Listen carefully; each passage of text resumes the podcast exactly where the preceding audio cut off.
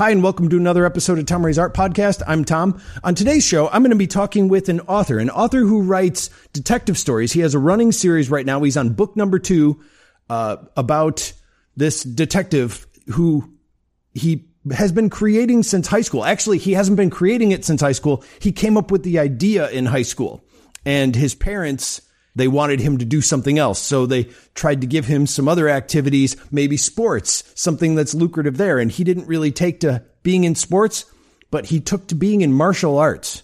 So he went into martial arts. And then later on, after that, he went back into writing, started writing the story idea that he had in high school. We talk all about that. We talk about how the stories come along, the creative process. We talk about how he builds characters uh, how he comes up with the idea for characters, tries to do all that, how he found a publisher, how he has people read his books, proofread them. He learned more of a process of how to capture the reader's interest in the beginning, all this kind of stuff. It was a great conversation. So here is my interview starting right now.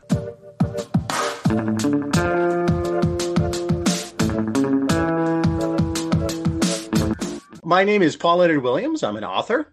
Uh, the title is Exploding Buddha and also Deadly Divinations. Okay. And now, first, I want to get into uh, while I was researching you, and the most obvious part is uh, Paul Williams, much like myself with the name Tom Ray, is a very common name. Yours, of course, also like mine, is also attached to a couple of very famous people. One of them also being an author, and one being the person who wrote Rainbow Connection. yep. so, which is why I go with Paul Leonard Williams to differentiate myself. Yeah, that was very calculated. so, growing up, that must have been an interesting. Although not a lot of people know that he wrote that song. He was in Cannonball Run though. Anyway, uh, this isn't the other Paul Williams. But that, no, that was that was exactly. I was all I would get that all the time. I uh-huh. was all Paul Williams. Um, I'm not the small, short, blonde guy. Um, mm-hmm. It was back when I had long flowing locks, so I was, I was I'm tall, dark, and handsome.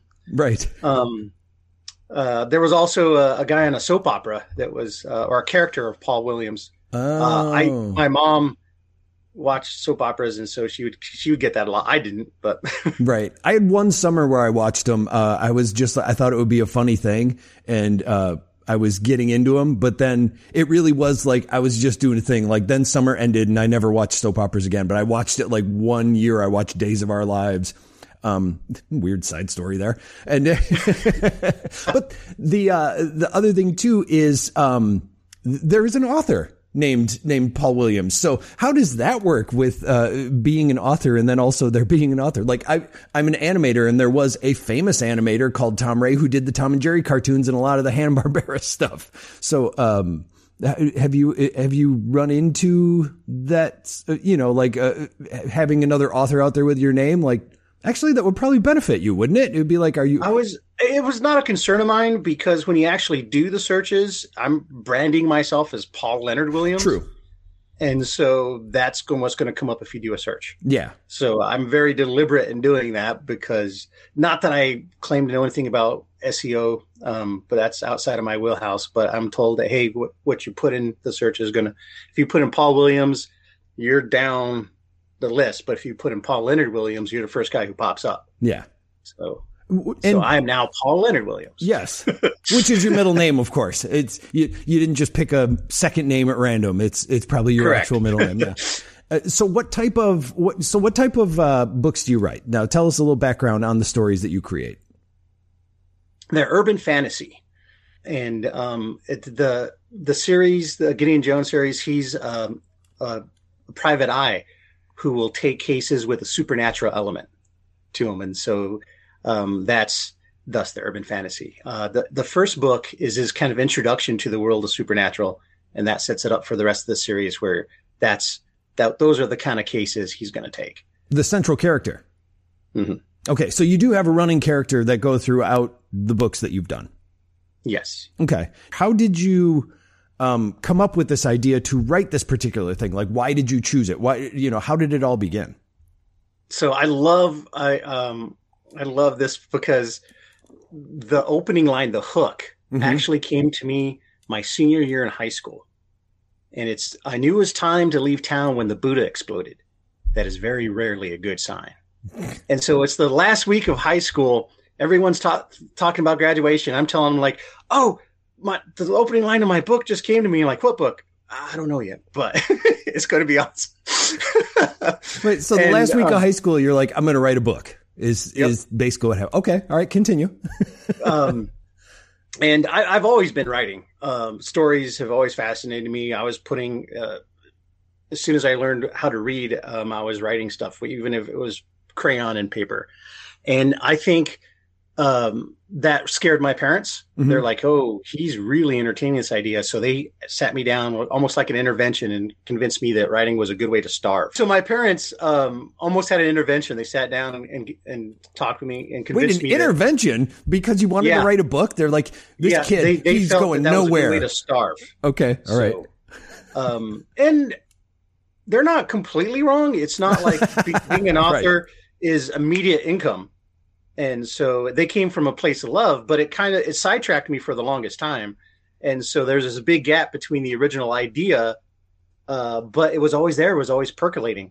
Okay. And so when i did um, decide that this is what I, something i'm going to do i had that beginning. Um, but uh, gideon jones to me just sounded like such a badass name. Uh-huh. and i was like that that that sounds to me like a private eye. And so that's that's where you go. You you really get into character development. Okay. And um because i don't care how you know neck deep in alligators they are unless your reader cares about the character mm-hmm. they don't care. And so i needed to fall in love with my characters first. And that's kind of how i start. I i develop my characters and have a very rough outline line of how i want the story to go. Mm-hmm. but i understand that it's very it's very fluid and um, like I said, I sit down and, and I, I have these characters and I put them in situations and I don't know where it's going. I kind of write to see what happens. Yeah. Um, which I'm sure scares my publisher quite a bit. But do you have do you have a character Bible? I'd like how do you how do you do a I guess I don't know how to do a character study. The only example I have is I'm sure I I must have taken like a creative writing course in high school or something. Um, and it's it, I, I vaguely remember they'd be like write down these things and I did it and then I passed and then moved on. And I guess I never really thought about like how do you create a character like you have and build that, uh, especially just from a a, a, one line that you thought of in high school. so, uh, how how did you build out this character? So you draw like Gideon's definitely an amalgamation of different things, and I and I tell people like he's he's a little bit Jack Burton from Big Trouble in Little China. He's a little bit okay. Mike Hammer from Mickey, Mickey Spillane, Love and that. that's what you do. You go and you go you go into your into your head, and um, at least I do, and go, who do I like about this character? Uh, now, what would I do to make him relatable to me? Because mm-hmm. if he's relatable to me, he'll, I'm he'll, you know I'm human. He'll be relatable to humans because I very much uh, don't like the the the tropes, the stereotypes where you know the hero has all the money and he's he's good looking and he's smart and he's fast and he's perfect. No, I want a flawed character, uh, so he has an arc and um, he can grow and and he's relatable mm-hmm. and um, like you know he's Gideon. Gideon is strapped for money. He's he's behind on bills. He's he's had to take out uh, a loan with a loan shark.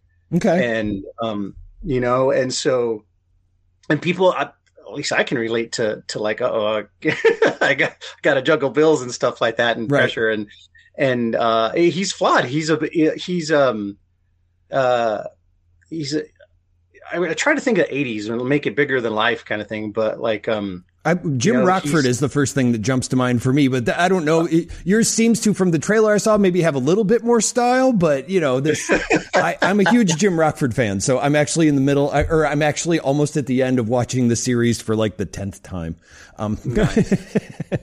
but I am a fan of the detective genre. It's I I want to say from the cover, I wanted to say that I expected there to be maybe a super el- uh, supernatural element of the character I don't think there is, if unless I'm mistaken. Like not it, there, he's not like a shadow type character where where he has no. like some sort of just like random superpower ability that they just throw into the story.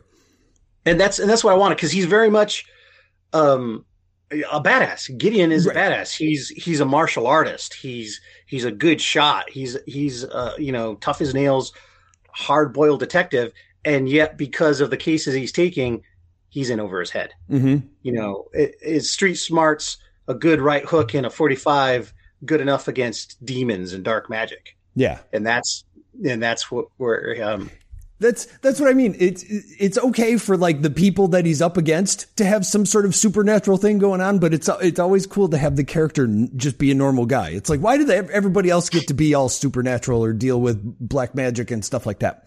Uh, but it makes it better. It's I don't know. That's in my opinion. I think it makes it better. So so your parents wanted to give you an intervention. You said no, and you decided writing anyway. Now, how long did it take you to write your first book? That's just it. I said yes. I said okay. I was a good little boy. oh, you did. Oh, oh, oh.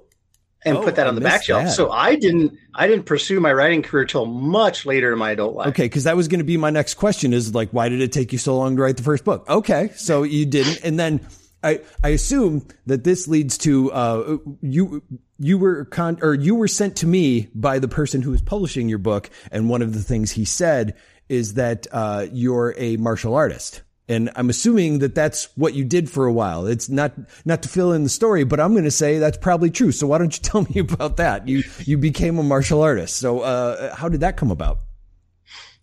Um, so uh, I've that's that's that's kind of what they love to plug about the books is is that because there's ninjas in the books, and and they're like you're a real life ninja because the the the system that I most recently studying is To-Shin Do, Oh. which is 21st century ninjutsu. Okay. And um, so um, your, your traditional your traditional ninjutsu, you got to remember this was founded, uh, evolved like in the 14th century, where they were fighting samurai in heavy armor, yeah. and that's not an encounter that a 21st century American is likely to run into. So they kept the principles, but they didn't make it focus it around stuff that wouldn't be applicable today. They wanted it to be a live, growing thing, and so um, I, I fell in love with it because most of your martial arts tend to be f- focused in one area. Like your jujitsu is focused on groundwork, your taekwondo kicks, your judo throws, and ninjutsu has a little bit of all of that. And so um, I, I've I've always been I, uh, since I was a little kid watching Bruce Lee. That fascinated me, and and um, and so I, I, I taught and instructed martial arts. And when I was writing the books, um, one of the things that bothered me when I picked up a book and there was a fight scene, it would be like he punched, he kicked. Mm-hmm. Well, what kind of punch? What kind of kick?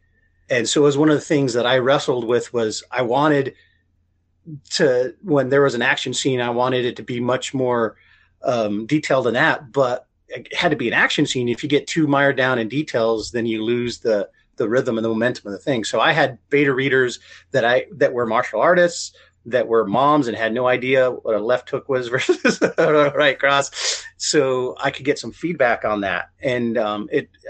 I, found the I found my happy medium how I could where regardless if you had a martial arts background or not, you're like, okay, I know I saw in my head clearly what was going on. And um, but martial arts go, oh, I know what technique he did. Or so So you took the course just for you know to, as a thesaurus. yeah, I was because you should draw you should draw from your own experiences. Yeah, no, I, I like that Um, though. That's what I'm saying. Like you, I get that. That makes total sense. It's just kind of funny. You also get to learn how to fight in the process too. So you know, you'll again learning from experience. That's that's pretty funny. I never thought of that. And you said you had beta readers. How do you find beta readers? I guess I've never really thought about that. When when you draw a comic, I mean, uh, it- like I do, it's like I just put it out there. I don't think like I should run this by people. You're writing something that's like a big long, like somebody has to sit down and and read it, sort of thing. So it's like let's run this by a few people and see if there's anything I need to fix. So how do you find beta readers for a book? Uh, so for and that's and I I've I've whittled it down to I really just have two now that I Oh, okay. That makes use. sense. But at first, uh, um, you know, th- from talking with people, uh, oh, I'm an avid reader. Oh, are you? What kind of stuff do you read and stuff like that? And I was like, oh, I'm an author. And that will come up like you have so many people, you'd be surprised when you say, I'm an author. Oh, I've always wanted to be an author. Oh, really? Okay. And so maybe this is a potential beta reader and you start talking and stuff like that. And so, um, and what I found out was because I wanted a broad segment, I didn't want to be pigeonholed to like, I'm, you know, I'm looking at 20 to 30 year old martial artist to read my book. I was like, oh no, uh. I want to appeal to a much wider segment. Uh, so I kept that in mind, and I found out that most people, um, you know, life gets in the way. Oh yeah, and so, but uh, but uh, I there was I had a big enough pull and I had enough feedback, and I asked specific questions that um, I figured out, and now I've just got it down to to to two two beta readers that I trust, and and um, and and, and I'll I'll read to my wife because um, uh, and and I'm sure uh, just I, I love her dearly. She supports me so much, and I'm sure it drives her nuts because I I will read rewrite after rewrite, and I think it all blends together. But she uh, she's terrible at poker, and so I can, she's, an easy, she's an easy read. I can read oh, her okay, face. I got you. Go, ah, okay. I was like, wait, did you just change subjects on me? But I yeah, get what you're saying now. I do that. They're like, how's that? How's poker played? And she, she's got a terrible poker face, and so that's who I want when yeah. I'm reading it live to live to to get that reaction. Oh, okay. There, there's actually an interesting interview I saw with uh, Quentin Tarantino, who said a very similar thing. Like he said, he's always reading his screenplays to his friends. And they'll like try to tell him like, what's this or that? And he's like, no, no, no. I'm just reading this to see, you know, uh, to one, he goes, he's reading it so he can listen to it out loud to see if it sounds stupid instead of like on the page. So he can kind of just he's he's kind of thinking of it out loud. Mm-hmm. And two, it also is because when they do bring something up, he's like, okay, obviously I lost them there for a second, so I have to figure out why. You know, and that's yep. it's a very similar thing. So I I eh, very I, I can see where you why you would go with that. Eh, but how do you find the ones that you did find? Like, did you put out an ad or like do you eh, like? Oh no, people you know? I wanted to make sure that no, I there were people that I that I knew. Okay, all right. They, they were, were people you knew. Uh, that's what I was curious yeah. about. I don't know if it's like that you put up a flyer in a coffee shop and go, "Hey, want to read a book and tell me about it?" You know, which maybe people do. I don't know. I, I, haven't um, written a book. no, I, I there's there's some validity in that, but I wanted to be able to be in constant contact with them and and yeah. their brain and of course, yeah.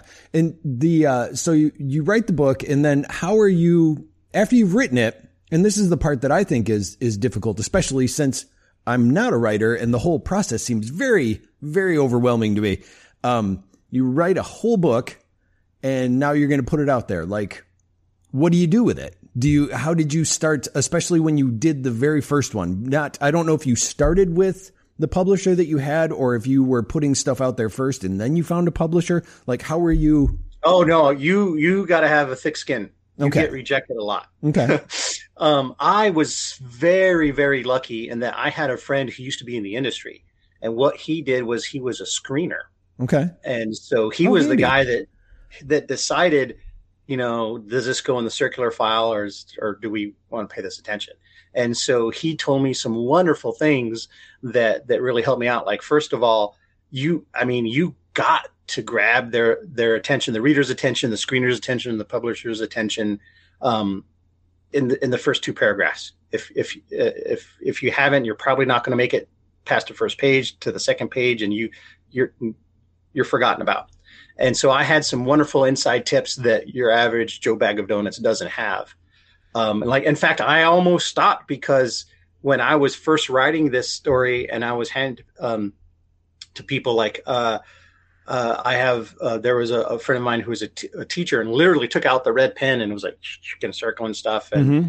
I had another friend who's a grammar Nazi, and, and he's like, uh, it hurts me to read this. And now I've since learned like you don't, I wouldn't hand my first draft to my worst enemy. You have to understand that's a first draft. Mm-hmm. There's line editors for a reason, and for me, and I fell into this trap of I'd edit as I went, and that was horrible, and I was getting no traction. So uh, you, you learn things out. And now I've, I, I've, I've found out that I have to just write and, and if I use really horrible tropes or stereotypes or doesn't make sense or terrible punctuation or, or whatever, I don't, I'm not focused on that. I'm focused on writing.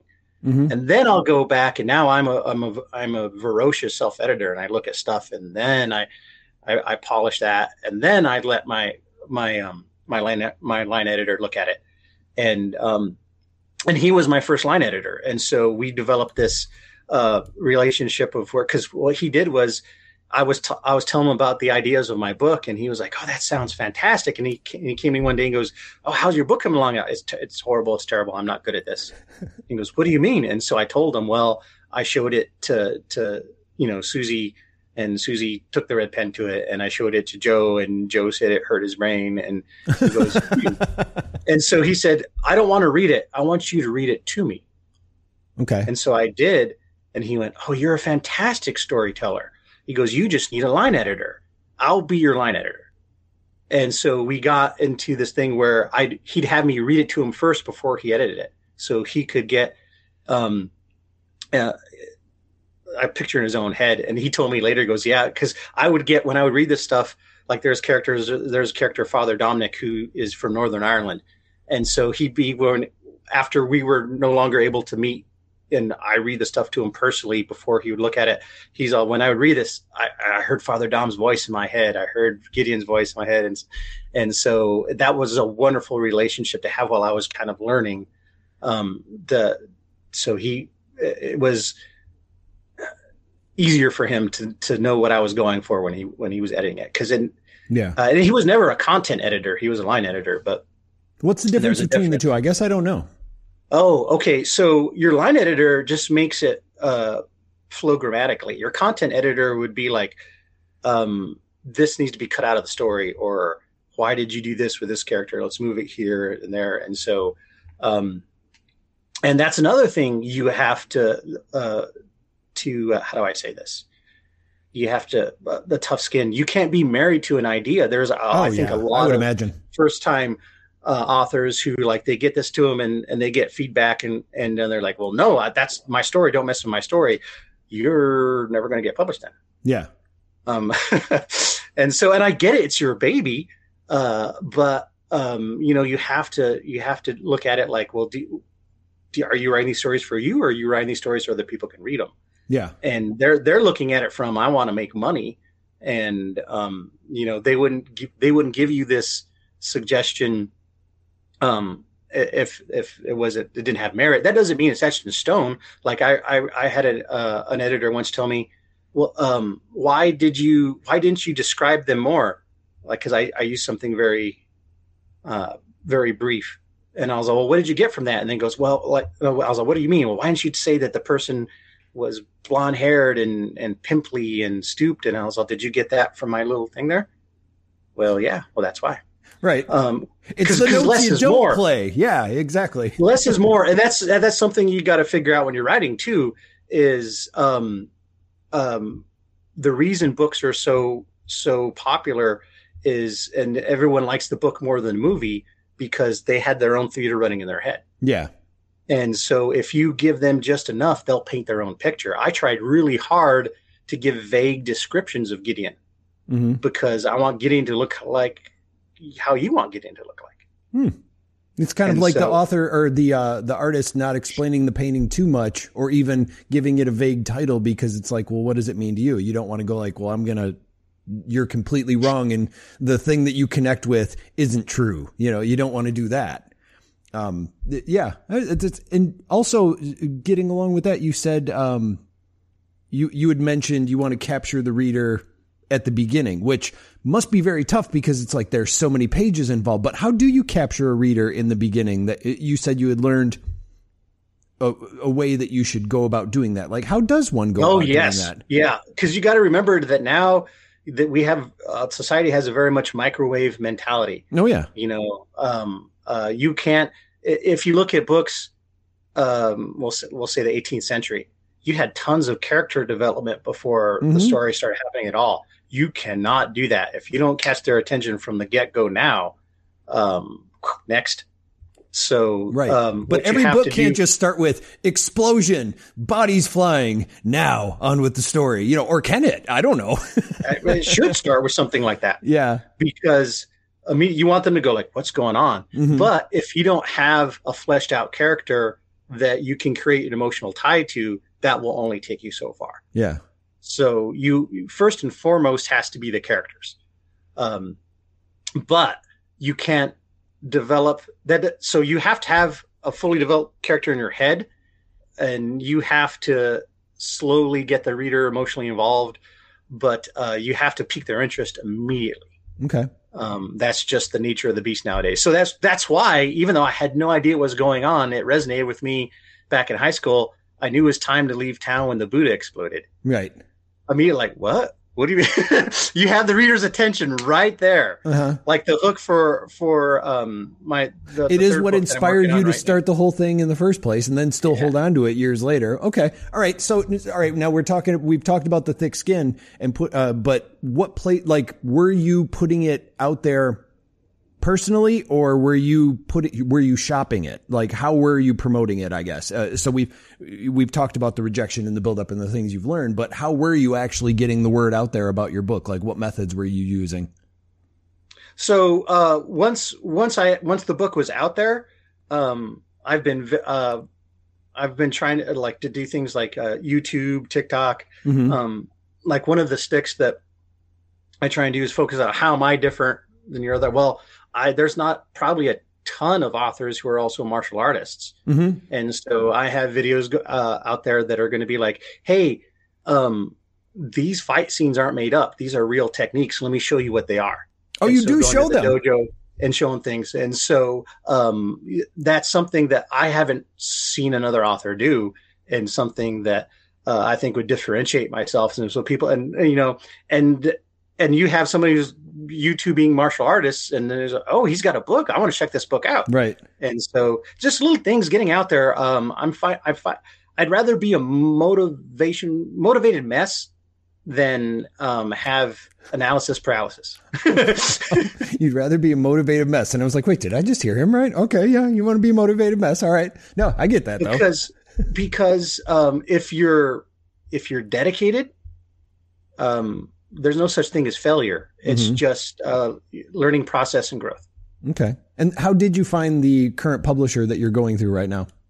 Um, so um, basically, uh, my friend that I, I mentioned who was in the industry, he said, "Hey, submit it to these guys, submit it to these guys, submit it to these guys." Okay. And so, uh, but I, I, um, how do I say it? I really very much, and I think everyone has to take the when it comes to submitting, th- submit it to everybody because you don't know. Don't don't have preconceived ideas like, well, maybe these guys uh, aren't looking for this time type of book because they'll tell you, hey, uh, that we're we're I don't know, we're looking at romance authors. Try try this publisher. Mm. They'll tell you. Okay. Um, sometimes, sometimes they won't, but um, don't make that decision. Don't prejudge. I'd Yeah. say submit it to everybody. Submit it to everybody. Um, I love my publisher. They're a smalling publisher, and that comes with pros and cons. But one of the huge pros is that um, I'm very much involved in in the creative process. Like oh, good. I I um I got to to show them um an artist that I found on um where did I find Wendell? Um Deviant Art. And I said, Oh, okay. I really love this artist. Um, you know, can you reach out to him for the cover? And they're like, absolutely. And that's some that's that's a courtesy a bigger publisher wouldn't like, no, you're the author, you don't worry about that. Mhm. So um, there's there's some great things about that. But and I and I love my my my covers. Yeah. Uh, because and people like say don't judge don't judge a book by its cover. That's that's a metaphor for people. Right. Absolutely. Um, absolutely. That's what gets your attention in the bookstore or when you're going on Amazon, like, oh, what's that? Let me, let me, that's what they see first before they see the dust cover. So, Oh yeah, yeah. No, there was there was a time period where uh, comic books were doing that. They were hiring painters to paint a cover. The inside of the book looked nothing like it, but they'd have this really cool, elaborate, like watercolor digital painting on the cover, and people would buy it for that. And inside, it was just you know same old, same old. you know, Yeah. very, very true, and it worked for for a while. But yeah, that's and um, how do you uh, do you express the story? to the person that's making the cover and then they run with it or do you work with it like what's the process for actually uh so I'm very blessed in that respect. And that, Okay. that, uh, Wendell Sauza is the artist who does my covers and he's really wonderful to work with and I'll give him ideas. And so, and we, we go back and forth on, on, um, uh, on the internet saying, okay, here's what I'm thinking. Here's what I'm looking for. Let me take a picture of a little sketch I've done. And he'll go, Oh, okay. I Mhm. see it. And then he'll come back with me about this. Like, oh, that's magic. Yes, that's what I was going for. Or he'll, he'll say like, mm, how do you like? One of the things for my covers is you're always going to see a fedora and a 45 Okay. somewhere in the cover because that's Gideon. Okay. And so the first cover, he's like, "Do you want these floating in midair? How's that going to work?" Right. and so like, I didn't think about that. Okay, and so um, so I have that back and forth with them, but um, yeah, it's I I do have an idea of what I, I I'm looking for, and then he brings it to life. And Okay. again, that's not something that uh, a lot of uh, authors get. They're they're like if it's if it's a bigger publisher, they're like "Yeah, that's nice. You're the author. You worry about the story. Yeah. We'll have the cover. Like I remember uh, going back again um, to Jim Butcher with the Dresden Files. His his main character wears a um, a duster, and um, and someone asked him like, "Yeah, so why why is your character have this cowboy hat? He's really western. And goes, uh, he doesn't. Just in the covers, that I had nothing to do with the picture. and so the artist said, "Oh, if he's got a duster, he's going to have a cowboy hat." And so on the covers, he has this hat and, and duster. And so, but that's not how that's not how the artist envisioned it to look like. So, Okay. All right. And now you have two books you said uh, before, Yes. two books, and that's through the publisher that you had found. correct. Okay. Now, over how many years have you been, did those two books take? So, uh, it close to four Okay. years, and that's that's See, that's the Uh, part I don't, I, I can't wait that long. how do you do well. So what happened was um, there was a huge delay in the release of my second book because of COVID. okay. Um, so uh, the, the the printer that we used really it threw uh, a monkey wrench and stuff, and so it was a lesson where um, for a while there I got mired down in depression. Like I I had this Mm. second book and I had these hopes and dreams and nothing really happened with it.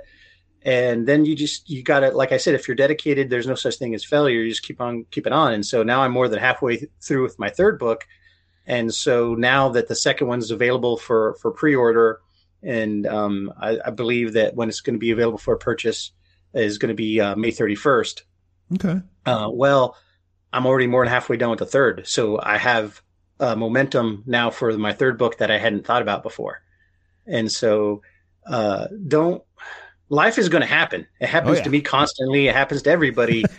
uh, don't let that sidetrack you hmm don't let that sidetrack you because I when I talk to to people who are like, oh, I'm I I wanted to be an author, uh, but hmm and then or like, what do you do to get around writer's block? And um, and uh, I'm I'm not going to lie and say that there's days where it's really hard to write, um, but uh, it's an excuse.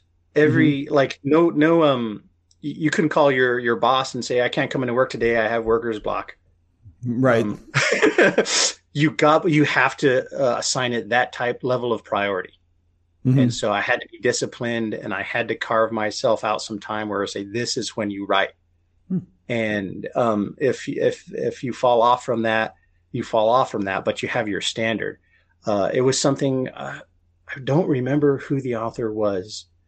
Um, but he basically said, if you want to differentiate yourself from 99% of the authors out there, be able to meet a deadline. Mm. Okay. And I was like, hmm. Then that hit home with me. And I was like, why is that? And I was all, because it's, you know, it's the, the artist mentality. You have a different mindset and things like that. And I was all, yeah, you still have to earn a living, right? Yeah. You make time for what's the higher priority. So if you give it that level of priority and carve out that amount of time, uh, you get way more done. I found out. Okay. And when you put out a book, it, it- I was thinking of this when you said you're working on a third one. Like the the way I kind of pictured it is like uh, the old model for like musicians. What they do is they released an album and then they tour with it. You know, it, it, they go out and go to the like. What do you do when you, release it and then you go okay on to the next one? Like, I guess what's your process? Do you travel with the book? Do you? Uh, is there? So again, that is something that is, that is going to be happening now yeah. because COVID's no one's worried about that before. So I do Right. have book signings and stuff going on. Okay. Good. but but I didn't at first because this Right. whole I mean, uh, you know, who plans for a worldwide pandemic? Uh, That kind of Uh, everyone, we were all prepared. You're unprepared. No, I'm kidding. And I, and I look at it now like, well, hey, that's a blessing in disguise because um, when there's something magical, I'm told that happens from the release of your third book that spikes the sales of your first two. Really? And, Okay. Um, that that uh, and I'm not sure why. Maybe they're just like, oh, I, I mean, I'm I'm constantly honing my craft. I think your writing does get better, but um, I've had uh, like my my my um my publisher has um approached uh, Netflix, and the first thing they told him is, look, uh, call us back when when he's got three books. Hmm. And um, so they're they're looking for that. Um, Okay. So I was like, okay. So I was like, well, there we go. That just that just um, solidified for me that writing is the thing. Yeah. So uh, I, you know, uh, how do you eat the proverbial elephant one bite at a time? I've never Yeah, heard that saying in my entire life, but I love that.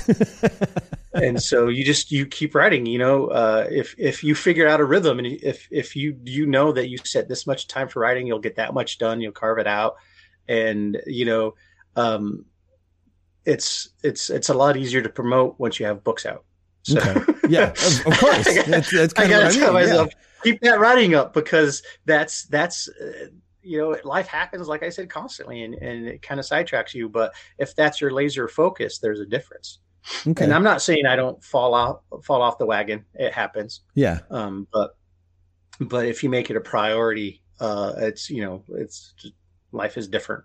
When you do get back out there, what type of um, events or places or signings uh, like what's what would be the type of things that would be connected with it? Like i guess i'm i'm curious to see what uh, yeah like what what sort of i'm tr- all of a sudden the word escapes me. Uh what sort of background? No not background. Like say would they be like uh sci-fi conventions or horror conventions or you know like there are all those types of conventions. Like what type of uh sort of thing would your book go well with Um, so yeah, th- that's very much like things like um, very much like things like comic cons, but also Okay. just like mom pop book signings I've uh, Yeah. I've done as well. So and like location, like my my um, editor um has me for for fall i'm going to be going to new mexico why because the second book takes place in new mexico oh fun Um, and then in come winter, I'm going to be going to San Francisco, something I couldn't do for the release of the first book because you know it's taking place in San Francisco. yeah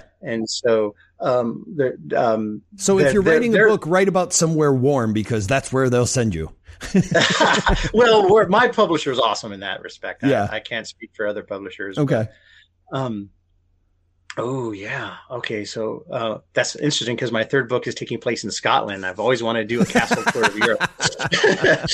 there you go Maybe not warm, but I've always wanted to go there. i was thinking south america but yeah 2,000 times, and so I want to do it. oh my god he did the accent i love it okay yeah and that's uh because i do see a lot of uh different events that i go to i'll see people with books and it's um i love the fact that conventions have gotten a lot more um they've expanded a lot in what's there rather than just like even comic cons themselves are more like you see crafters and creators and um and book writers. What but book writing to me i feel that goes hand in hand with comics. I think people love a story. I mean you don't read the comics mainly for the drawings. There's there's people don't argue online. Well, they do argue online over the artwork of a superhero, but they argue more about the storyline of a superhero. You know, they have their favorite artist, but they also, yeah. I mean, you mess with that Comic-Con story, what- but, you know, Got me writing again. really, Is uh, yeah, I um because remember my folks had convinced me that's that's how uh, I, I would I would starve if I did that, okay, and um I I had um an ex who uh would go to Comic Con and um she was also an aspiring author, and her genre that she really loved was romance, um and there was these two breakout sessions uh, that had two different authors. One was Jeannie Koch, her favorite author, and the other was an author she didn't know. hmm But the uh, the topic was something that she was really interested in: how to write a novel in 31 days. okay, And so she said, "Please go to this and take copious notes as if I was there, and take it serious, please, please, please." And that way, I, I don't feel out like I missed it entirely. And so I did what she asked, and that's how I got like the the author was Michael Stackpole, uh, who's really um, best known for writing inside of the Star Wars universe. oh, All right. Um, his his probably most successful book is called I Jedi, which of course is a play on Isaac Asimov's I Robot. My favorite book of his is In Hero Years I'm Dead.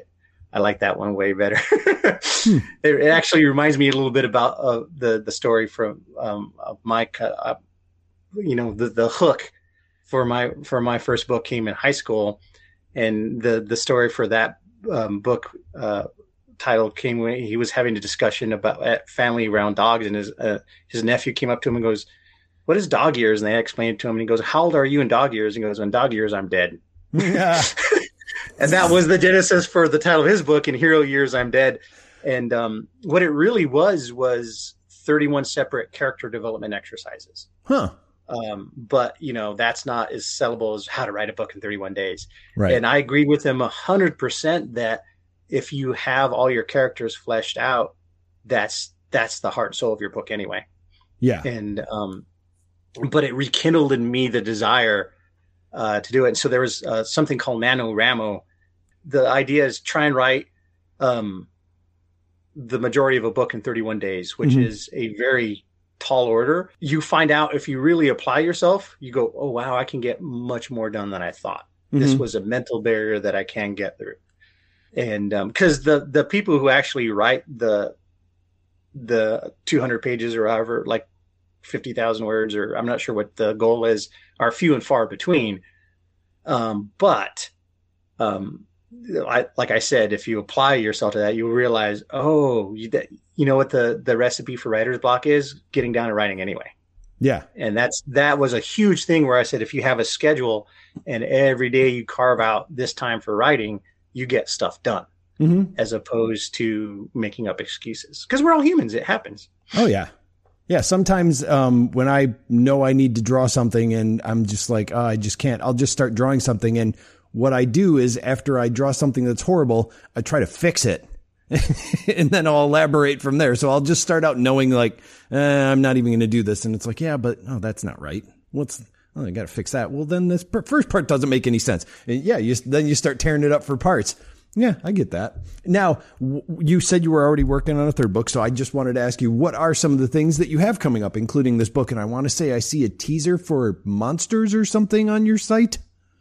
Um, yes. So, uh, so the the the the title for the third book is Monsters Mass, mm. and um, so it's it's very much going on on um, the the the Catholic Mass and how that's um, a ritual, really, okay. a magic ritual that transforms bread and wine into the body and blood of a God that you then eat. Okay. So if you look at, at our actual mainstream religions, there's more mysticism than you think. And you look at that like, oh, and so um, without going too much in that book, that uh, uh, it takes getting into Scotland. And what he's doing is he's um, he's trying to rescue uh, a friend who uh, Father Dominic, who's in the society called it's it's um, it's called the Order of Saint George, which is a secret sect of the Catholic Church whose charter is to protect the laity from physical attacks like dark magic, demons, witchcraft. Of course. And so day to day stuff. Um, yeah, and they're like the, the majority of our the majority of, of the things we deal with in Christians are spiritual, but um, there are physical things that that can be threats as well and that must be dealt with. We must protect the flock, mm-hmm. and so um, that's how they're how they're looking at it. And so um, uh, that's that's why Monsters Mass and like Deadly Divinations takes place in New Mexico, and that's why I'm doing the book signs in New Mexico, and and Monsters Mass takes place in Scotland. So I'm really looking forward to the book signings there. Like I said, I'm going to go and do a, a castle tour of, of, Europe, maybe or at least Scotland. Right. I know. Get on top of that. But um, yeah, you get these ideas and you run with them, and uh, uh, like um, like the one after that, I already I already have a fourth book in, in mind. Oh, and uh, that's going to be taking place in New Orleans and have to do with voodoo. And take um, that writer's block, yeah, yeah. And so you um you how do I say it? The, you know, um, Lombardi said winning is a habit. It has momentum. So if you let your if you let your imagination run and go with that momentum, um, uh, see, see where it takes you. Mm-hmm. Because the whole reason I write is when I was reading these stories transported me to a magical place. Okay. And what I want to do is I want to enable others to escape the mundane and partake in magical adventures. And that's my reason why. And if you have a reason why, life doesn't get in the way. Hmm. Um, and so that's just you can focus on the obstacle or you can focus on your reason. Yeah. And so I have a reason to write. And so I, I refuse to surrender to the momentum of mediocrity. No, I'm go- I'm going to help others escape the mundane with magical adventures. Well, hell yeah! And, and so that's why I keep writing. And if people wanted to read this writing, where could they go about finding your book or uh, catching up on the first two? The the easiest place would be my website, uh, paulleonardwilliams.com. And they can buy it right from there. Oh, fantastic! And uh, would you like to, or do you know some of the places you're going to be possibly this summer that you'd like um, to mention? Not yet. That's those are going to be local here in the Phoenix area. So they should watch your um, go to your Facebook group or, or your Facebook page or your website to check that stuff out too. Yep. Great. All right. Well, I want to thank you so much for coming on the show and talking with me today. I'm so glad I got the chance to meet you. Likewise, it was a pleasure.